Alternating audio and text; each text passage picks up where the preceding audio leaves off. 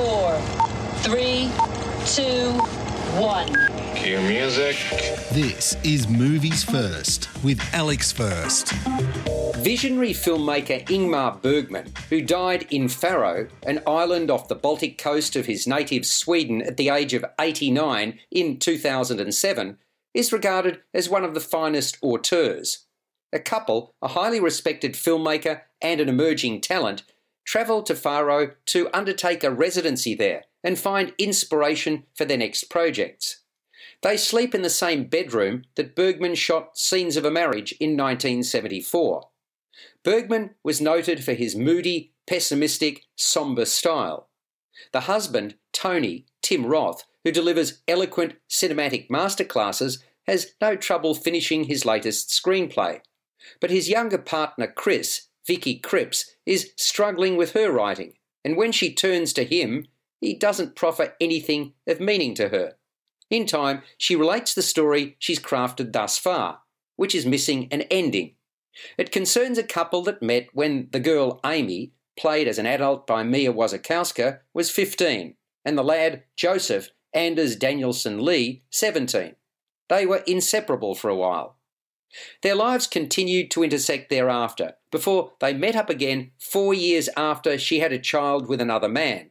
They were both attending a mutual friend's wedding on Faroe Island. They remain drawn to one another, and again the sparks fly, but she yearns for more than he can give.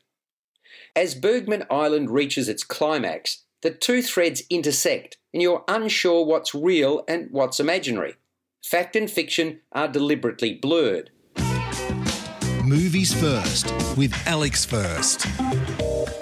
Slowly paced and masterfully written and directed by Mia Hansen-Løve, she allows her characters space to breathe, to soak up the atmosphere and their surrounds.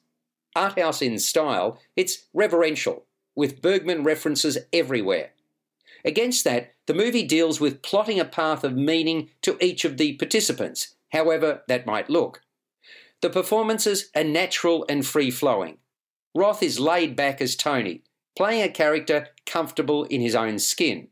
Krieps imbues Chris with an inquisitive nature, displaying playfulness, frustration, and vulnerability. Wasikowska paints Amy as needy. Danielsen Lie characterises Joseph as more aloof, with a guilty conscience. The windswept island with its historic houses is a character in and of itself, as well as a most appropriate setting. This is a film about the human condition, with all its complexities and vicissitudes. It's an emotional roller coaster in which navigating a path to inner peace and satisfaction is never easy or straightforward. Bergman Island is layered and challenging, a work of rare quality and beauty, most suitable for a select audience. It scores an 8 out of 10.